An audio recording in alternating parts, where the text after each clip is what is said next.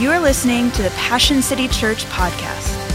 To learn more about Passion City Church, including our gathering times in Atlanta and Washington, D.C., visit us online at passioncitychurch.com.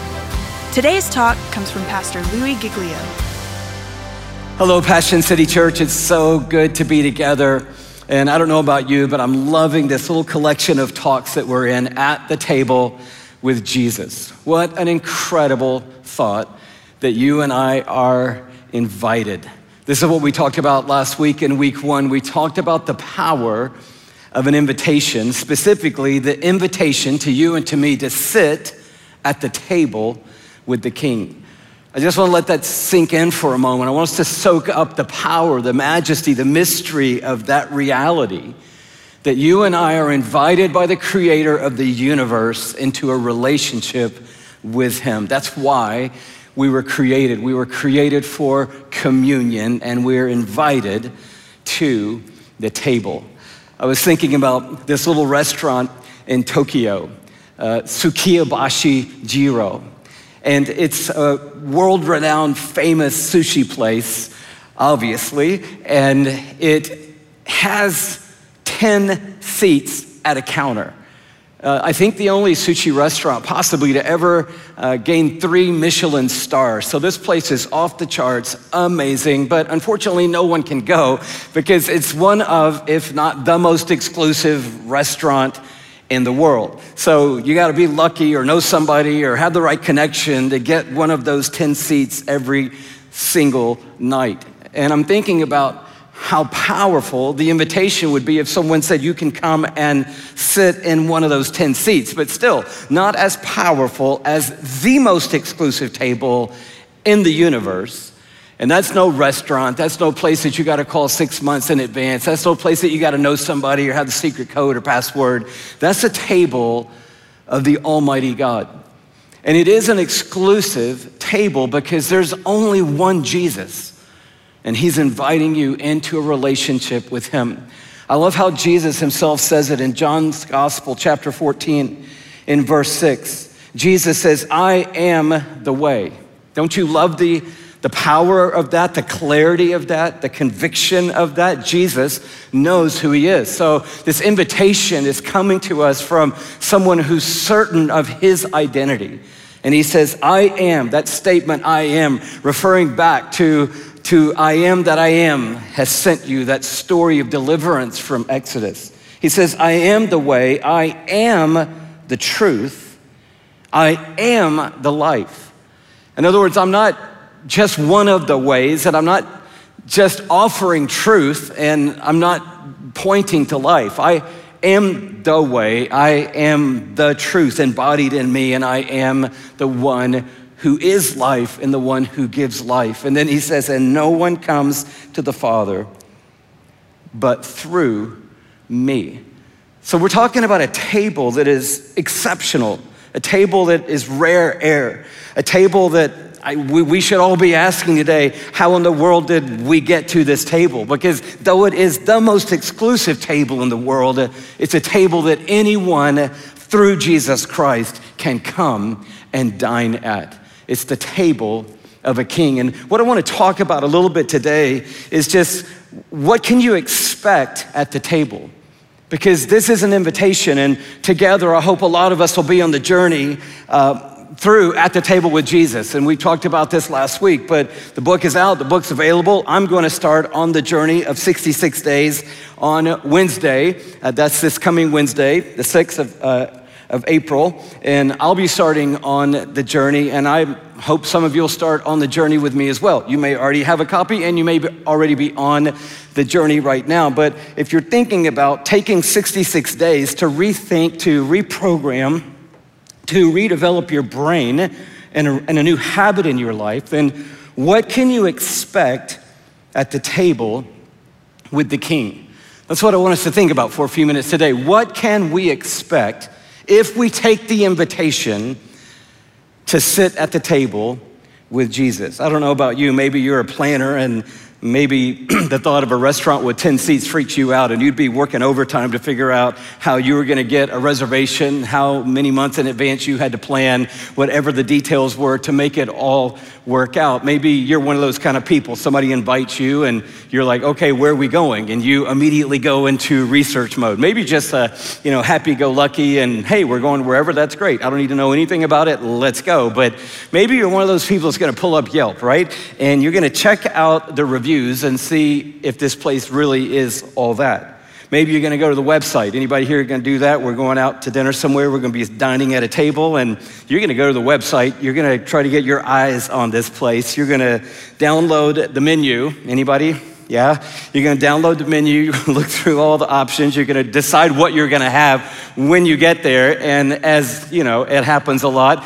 We've been online, we looked at the menu, we got our heart set on something, we got our mouth set on something, and then we get there and like, oh, we don't have that in this season right now. And you're like, ah, but I went to the, to the website and I checked out the menu. Uh, maybe you've already checked the vibe. You've already tried to suss out what is the dress code. You wanted to see some photos of what does the food look like, what does the place look like and what do the tables look like and maybe if you're really into it you're already trying to angle on like which table are we going to be at when we get there. You're, you're doing your research. You want to know what can I expect when we get to the table. And uh, maybe you're going with someone you don't know that well or going with somebody you don't know at all. And so you've asked around, well, what is he like? What is she like? I'm just trying to get my head around what to expect when we get there. And so I want to ask that question today. What can we expect if we take the invitation to sit down at the table with Jesus. A few things. You can expect, based on the eyewitness accounts of the life of Jesus, that if you sit down at the table with Jesus, you are going to receive grace. Isn't that what we all need? You can expect that if you say yes and you show up, no matter what's gone down, no matter what is in the story, no matter what's in the past, that if you sit at this table, grace is going to be on the table. I was thinking about Luke 15, the most famous, probably, parable of all, the story of the lost things, and how when the son is coming home, he's coming home to a table. He's coming home to a feast. The father says, Kill the fatted lamb. And they throw a party. What, what happens at the party? There's food, there's uh, hospitality, there's uh, abundance, there's laughter there, there's music there, there's dancing there, there's celebration there, there's a table there. That's the picture that God is giving us. And do you know what was being served that night? It wasn't just that there was tenderloin in the mix. What was being served that night was amazing grace, mystifying grace, mind boggling grace. It was a picture of the table of Jesus. I was thinking about another place in Luke in chapter 7. And these are all snapshots that, if you've been around church for a minute, you know them all really well. But in Luke chapter 7, there's another table. And at this particular table, a Pharisee has invited Jesus to dinner. And I love that he went because Jesus is about the table. He's inviting you to his table, and if necessary, he'll come and sit at yours for a minute. And so he goes to this Pharisee's house. Now, remember, the Pharisees are those who externally have got it all together. Internally, not so much, but externally, they've got a good front going. And here's Jesus now, God in human skin, who knows the problem's way deeper than the external. Somebody's got to have the power to fix the internal. And Jesus is walking on planet Earth to bring dead things to life. He's not walking on planet Earth to applaud external efforts and external, uh, you know, persona. He's, he's here to raise the dead. And this Pharisee with the beautiful exterior invites him to his house. And it says now, uh, one of the Pharisees invited Jesus to have dinner with him, and so he went to have dinner with him. And he went to his house, and here's our phrase he reclined at the table. And so he's in the mix with we don't know who. But this would be the upper crust, and these are the important people, and this is the invite you wanted to get. This is the, the, the crowd that you wanted to be with. And so Jesus says, Okay, I'll come. And he comes, and here they're all reclining at the table. The picture again, uh, heads all toward the table on, on sort of a low sofa type vibe, feet outside, uh, going the other way because feet are dusty and mucky uh, in this day. And so everybody's leaned in towards the table, towards the food. All, all the people are in conversation together. All the feet are over there. And as everybody's talking, and I'm sure impressing each other with their stories and who they know and what they did and what they're planning on and what they're involved in and how great all their stuff is and all their efforts are. And everybody's putting on their very best. Something crazy happens.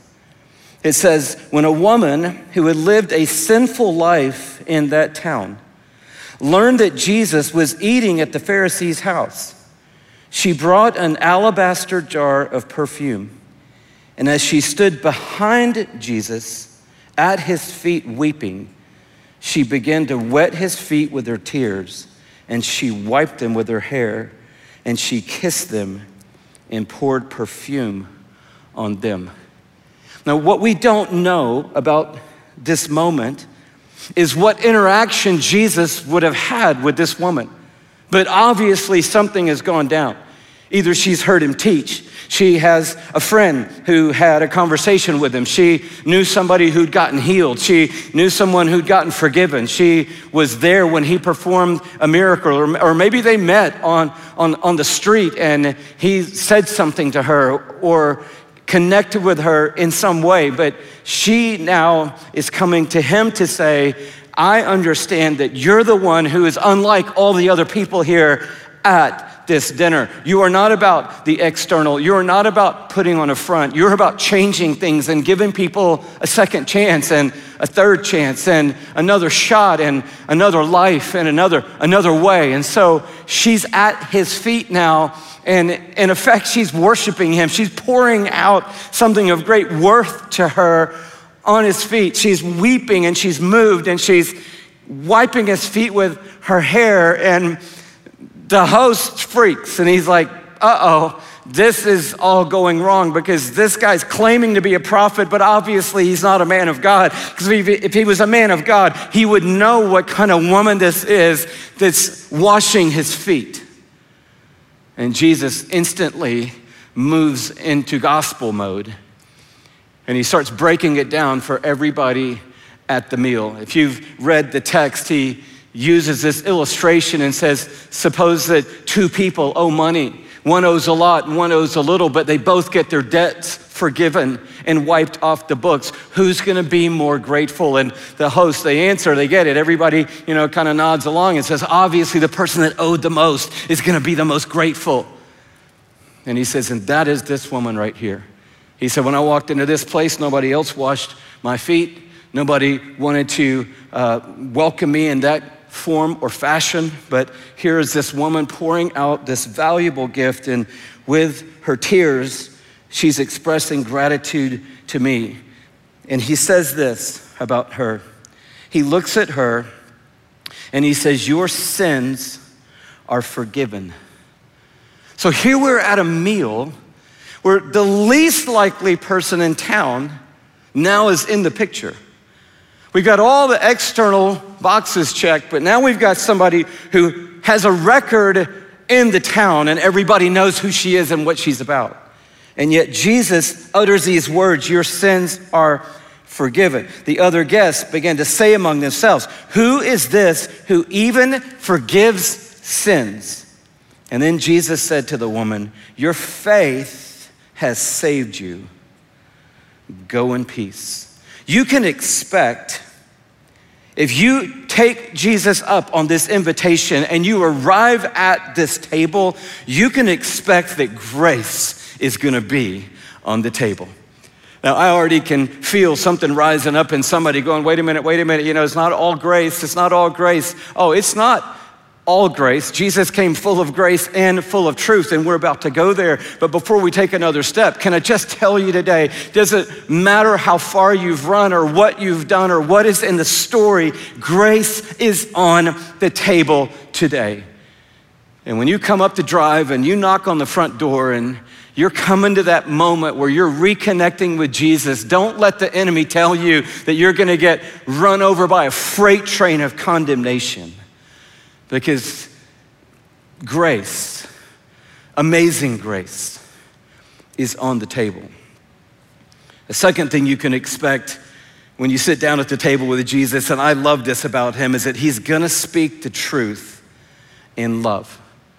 This is what we're called to do, one to another. Speak the truth to each other, but speak the truth in love. You know, you can do that actually. You can actually say the right thing, but you can also say it in the right spirit and with the right heart. So the scripture is calling us to call each other up to truth, but the scripture also says it's important how you speak the truth to each other. So speak the truth in love. And where do we learn that? We learn that from Jesus himself. Mark chapter 10, verse 17, another one of these snapshots um, that we know very well. A guy comes to Jesus and he's interested in what Jesus is talking about. Jesus is talking about another kingdom. He's talking about a heavenly kingdom. He's talking about something greater than the temporary moment we call life on planet Earth. And this guy comes to him. He's described as a rich young man. So we, we don't know how much he's got, and we're not exactly sure how old he is, but when we come to the end of the story, we figure out he's got a lot. And he, as Jesus started on his way, this is verse 17, Mark 10. A man ran up to him and fell on his knees before him. So something powerful is happening as Jesus is moving from town to town. And he says, Good teacher, what must I do to inherit eternal life? In other words, I've got all this other stuff going already, but I know there's got to be something more. And Jesus says, Why do you call me good? No one is good except God alone. So Jesus is kind of tipping his hat to what we're seeing and at the table with Jesus, that he is, in fact, God. And then he goes to what the default would be with this young man. He goes to the commandments and he says, Well, you know the commandments. And he goes through some of them. And the guy looks at him and he says, Yeah, I, have done my best to keep all these since I was a boy. In verse 21, Jesus looked at him. I want you to notice this phrase Jesus looked at him and loved him. Isn't that awesome? Because this story is going to end in a tragedy. This story is going to end with the young man being empty handed. This story is not going to end up with a guy lingering at the table with the king. We don't know if there's a reconnection later in, in time. We, we don't know if this guy uh, came to his senses as well and uh, came back to what Jesus said. But what we do know is that Jesus is operating now in the way that he normally operates. And it's what you can expect if you sit down at the table with him. He's going to speak the truth, and he's going to speak the truth in love. He looked at him. So, can we just stop there for a moment? He looked at him. He's looking right at this guy. So, another thing you can expect, it's not really in the list, but you can expect Jesus is going to make eye contact with you. Can, can we just establish, by the way, that that's an important social norm? If you're gonna go to dinner with some people, if you're going to somebody's house, if you're meeting somebody for the first time, if you're out at a business lunch or just having coffee with some people, make eye contact. That's how we establish trust with people and communication with people. And that's where relationships are bonded. It's in eye contact. And Jesus looked at him. And when you go through the Gospels, he saw her, he looked at her, he looked on them, he looked on the city. He's always looking and he's always seeing. He saw the man man. He looked at the man. He looked at the woman. He, he saw the, the, the people. He, he's always making eye contact. He's gonna make eye contact with you. You sit down at the table with him, he's not gonna be staring up at the ceiling. He's not gonna be kind of darting all over the place those, with those I can't trust you eyes. He's not gonna be looking down at the table. He's not gonna be checking his watch. He's not gonna be on his phone. He's gonna be making eye contact with you. I love it. It's just a simple thing, but Jesus looked at him and not only did he look at him, he loved him. And not only did he love him, he leveled with him. He said to him, Well, there's one thing that you still need to do. Go sell everything you have and give it to the poor, and then you'll have treasure in heaven. And then, here's how you get to eternal life come and follow me. Sadly, at this, the man's face fell and he went away sad because he had great wealth. Jesus looked at him, and that's what he's going to do when you sit down. He's going to look at you. He's going to say, Hey, he loved him, and that's what he's going to do when you sit down. He's going to tell you how much he loves you. And then he leveled with him. He told him the truth, but he told him the truth in love. The third thing you can expect, and I'll speed up through a few of these snapshots, you can expect that if you take Jesus up on this invitation, he's going to get to the heart of the matter. In other words, it's not going to be uh, idle chit chat for uh, the next 15 years. Probably in the first 15 minutes of sitting there, he's going to find his way to the heart of the matter. I wonder what that is for you today. And it might be why some of us aren't taking him up on the invitation. It may be that, you know, if this is just like some devotional nuggets and there's some good encouragement here, I, will come. But if we're going to really have to cut to the chase, I'm not sure I'm ready to do that. Well, Jesus is ready to do it because he came to set you free. I'm thinking about that moment when in John chapter 4, he met that woman at the well and they're having what seems like a random conversation, but Jesus is circling pretty quickly to get to the heart of the matter. And he does. When she says, I don't have a husband, and he goes, I know. We've been through a lot of husbands. I want to get to the heart of the matter. And that's what he's going to want to do with you. And I just want to encourage you that if you remember that grace is on the table and you know that he's always going to speak the truth in love, then let him get to the heart of the matter. Let him get to that place that you're really not sure you want to get to, or that place that's sensitive, or that place that's painful, or that place you don't want to go back to, or that place that you're trying to forget about, or that place that you're trying to keep covered over. Let him go there. That's what he wants to do because he knows he has the power to change things. And he knows what you need most today is not another meal with a king. You need something changed inside of you. I think fourth thing you can expect is that he's going to open your eyes to see him more clearly. You know, if there ever was, uh, let me top that guy to go to dinner with, it would be Jesus, right? I mean, what could you say? Well, how was your day? Well, it was amazing. We uh, climbed uh, XYZ mountain today and it was phenomenal. And he's like, Yeah, I know I made that mountain. Oh, great. Uh, you know, we all have that person in our life, right? You're just like, you can't ever get anything good established in the record. You know, it's like, I got a new car. What kind did you get? I got a Ford Explorer. Oh, that's amazing. My grandfather went to school with Henry Ford's brother. Oh, okay. Next thing. Let me top that. Let me top that. Jesus could top all the stuff, and he's not interested in that.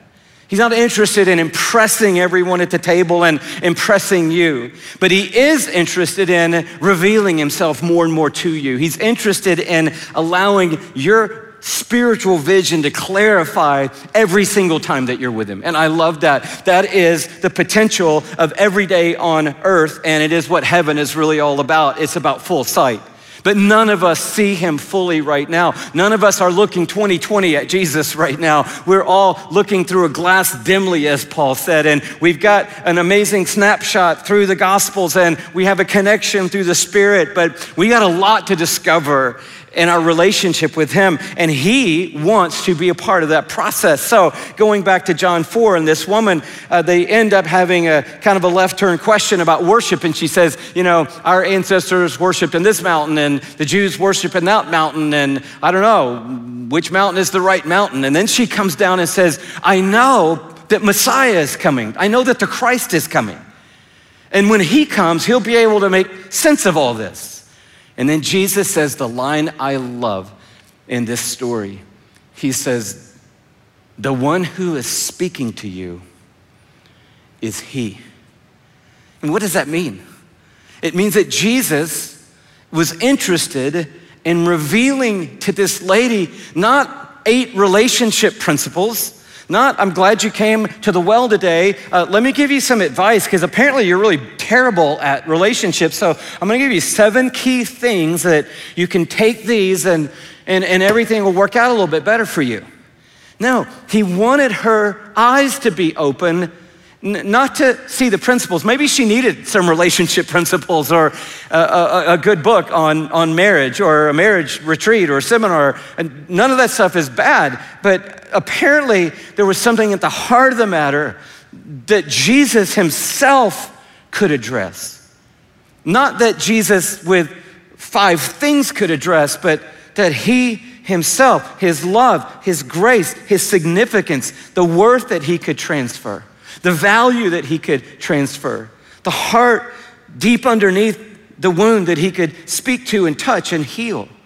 And what he wanted her to see is the solution to your heart is sitting right in front of you. And so when you come to the table, yes, bring something to write with because it's likely that God's gonna teach you something. But when you come to the table, come with the expectation that it's not a, list of four things that you need and he can sign off on them and go, hey, thanks for coming. That when you come to the table, what you need is the person sitting at the table. And what he wants to do, I believe, for me, for you, for all of us, is day by day to open our eyes to see him. I, I don't think we can emphasize this enough, especially for those of us who have been in the context of church culture all our lives and somehow have maybe reduced some of this down to principles or to I got my nugget for the day or my truth for the day or my mantra for the day or my meditation thought for the day and I'm good. And he's like, no, it's not about that. It's about a relationship with me. And if you sit down at this table, here's what I'm gonna do I'm gonna shine a spotlight on me. Not because I'm an egomaniac and I need attention, I am the light of the world, but I'm gonna shine a light on me because you're distracted. And I'm your solution. And whatever this conversation we get into at some point, I'm gonna go, and it's me. And you need me. And yes, you need peace, but I'm the Prince of Peace. And I don't just give peace, I come stand in your storm and bring peace. He's gonna open your eyes, open my eyes to see Him. Five, He's gonna be enough when you get to the table. John chapter 2, Jesus isn't ready to go public yet, but his mom uh, you know, wants him to do something at this wedding. And so when they run out of wine at this wedding ceremony and celebration, um, she knows stuff about him. We, we don't really know in the seams exactly what prompted her. Like, had he done stuff at the house? You know, had he, you know, been performing miracles in the, in the carpenter shop? You know, we don't really know what made her say this. But when they ran out of wine and they freaked out, she said to him, You can do something. And he was like, Mom, I, am not ready to like take my step out into the world yet. And then she looked at the servant and she said to the servant, This is in John's Gospel, chapter 2, just do whatever he says. Wow. There's a whole nother message in that. She just says to these servants, You're out of wine? Okay, do whatever he says. And he's like, Mom. And then they're like, Okay, what do you want us to do? He looked over, and there were six big pots that they used for ceremonial cleansing. And he said, Fill those pots up with water. And they did. And then he said, Take a sample and take it to the guy running the party.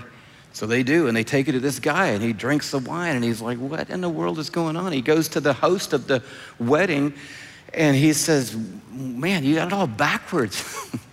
you serve the real good wine first. And then it says in the text, when people have had a few glasses, then you bring out like, you know, the B grade and the C grade and, you know, the box wine and whatever. You don't, you don't serve the best last. So what does that mean? It, it means when you come to this table, A, that there's always going to be abundance on this table. Because Jesus, if there was nothing on the table, could just say to the servant, fill those six pots up with water. Bam. And we've got not only wine, we've got like top level, A class.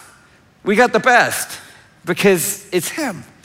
And so I just want to remind you that when you come to this table, again, we're not beggars trying to find a crumb on the floor.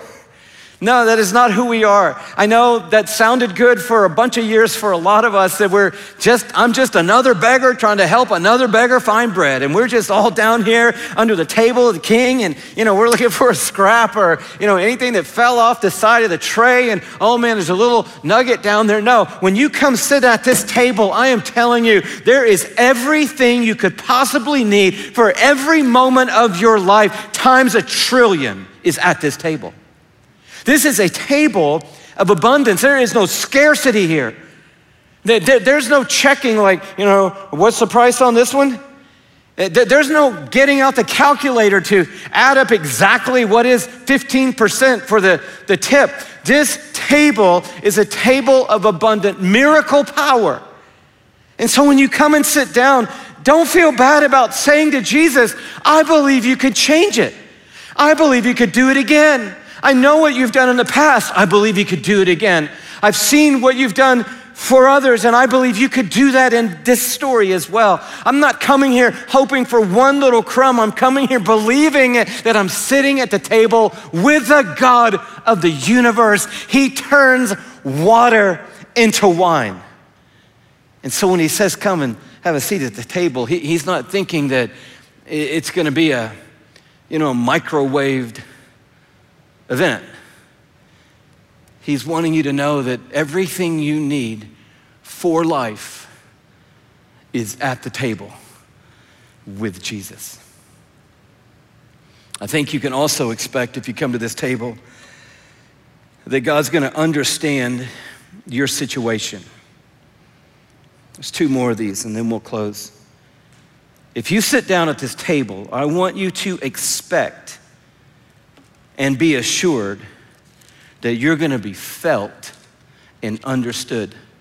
You know, we come into so many conversations and we're trying to tell people what we're going through and tell people what we're dealing with, and they're like, oh man, well, I'll pray for you. And you're like, man, you don't get it.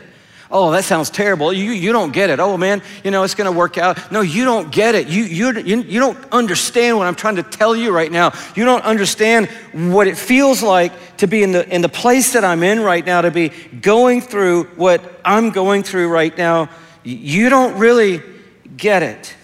And then I looked at Isaiah 53, and it talks about Jesus and how he's going to come and stand and die in our place. And it says about him that he was despised and rejected by men. He was a man of sorrows and familiar with suffering.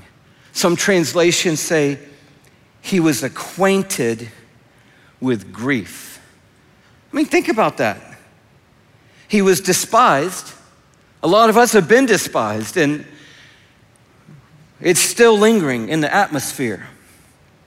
He was rejected. A lot of us are struggling today because of rejection. And we still are trying to make our way over that hurdle today.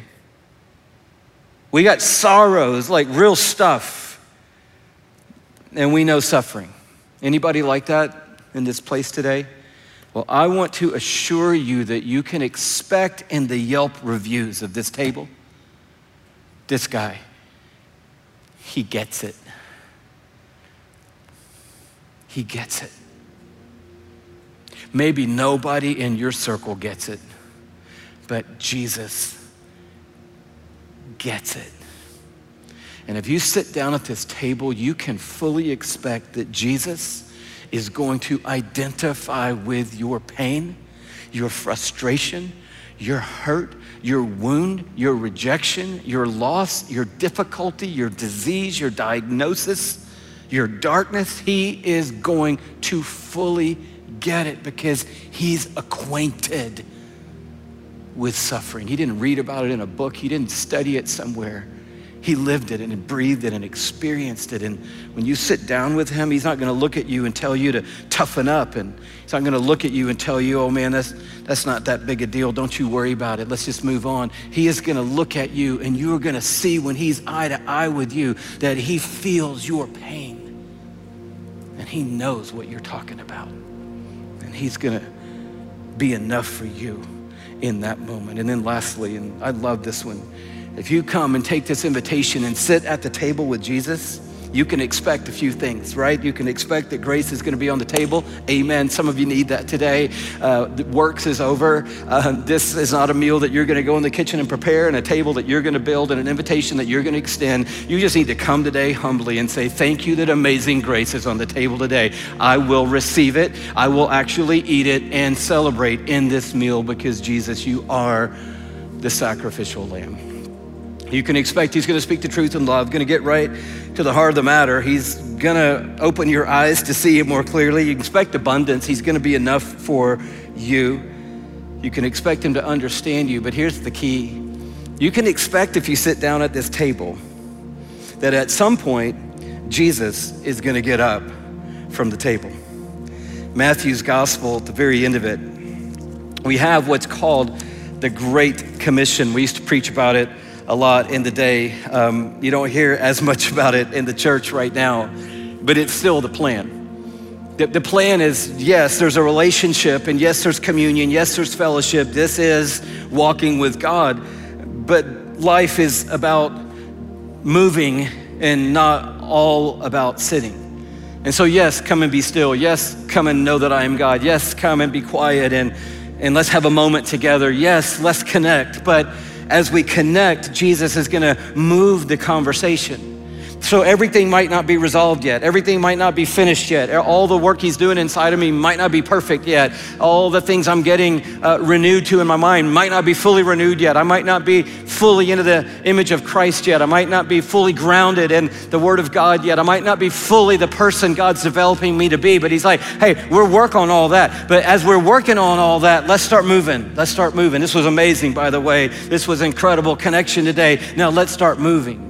See, what we have a tendency to want to do is say, you know, I'm going to spend 15 minutes with God. I'm going to have a quiet time. And that's awesome. Have a quiet time. I'm going to do a devotion. That's awesome. That will take you 15 minutes, 20 minutes, 30 minutes. I'm going to have my moment with God. That's amazing. Have a moment with God. But what we did was we did that and then we went, okay, now I go to work. Now I go to class. Now I go to the gym. Now I go have lunch with a friend. Now I go do my things. And we might have a, a reconnect at the end end of the day. Whew, that was a day. Boy, man, that was something else. Whew, let's connect again because that was crazy. This is not the picture of the table. The picture of the table is this is amazing. Now let's go. Let's go to work. Let's go to class. Let's go to the gym. Let's go have lunch with your friend. Let's go meet the neighbor. Let's go meet the need. Let's go move out into the world. Let's go do life. And then as we come back, it was like, wow, man, that was a day, wasn't it? Oh, wow, we had a day today, didn't we? This is what the table looks like. It's Jesus saying, this abundance, this abundance isn't just for you. This abundance is to flow through you. So come on, let's go together into the world. This is how he ends Matthew's gospel. It says, Then Jesus came to them and he said, All authority in heaven and on earth has been given to me. Therefore, go and make disciples of all nations baptizing them in the name of the Father, the Son, and the Holy Spirit. This goes right back to where we started. I am the way, I am the truth, and I am the life. And if that is a reality, then you got to carry that message to everybody on planet Earth. Because this table is a rare table, but everybody's invited to it. This table is a it's a one of a kind table, but the grace on it is so amazing that anyone can come through that grace and be saved. And so he says, Go make disciples of every nation and baptize them in the name of the Father, the Son, and the Holy Spirit, and teach them to obey everything I've commanded you. So it sounds like he's saying from the table, okay, you go now. Go do your thing. Go do what I called you to do. But he ends this gospel by saying this, and surely I am with you always to the very end of the age. In other words, table is great, but go to the whole world. Table is amazing, but we got a big mission. Table is incredible, but the city is dying. So go. Oh, And don't worry, I'm coming too. I'll be with you the whole way. If you come and take Jesus up on this invitation, I'm promising you this, not gonna be too long before you start catching his heart for the cities and for the nations and for the peoples of earth. And you're gonna start moving out. And when you do, I believe you're gonna know the Jesus at the table like you've never known him before. Because when we move into his mission with him, we find a synergy and a depth of relationship that we may have never known before. It's that partnership, friendship of doing the most important things on earth together. And if you take him up and come and sit at the table, it's not gonna be long before he gets up and says, Come on with me. Let's go do something to change somebody's eternity. I love it. You can expect a trustworthy, loving friend who has all power and authority in heaven and on earth. You can expect a big purpose and a big plan. You can expect enough grace and enough mercy. You can expect truth, but you're always going to get it in love. You can expect that things are going to change because he's going to get to the heart of the matter. This invitation, we take him up on it and come and sit at the table with the king. If you were encouraged by today's talk, be sure to rate us and hit subscribe on iTunes, Spotify, and wherever you stream your podcasts. To experience other talks, videos, and live gatherings, visit us online at PassionCityChurch.com or download the Passion Movement app. And again, thanks for listening to the Passion City Church podcast.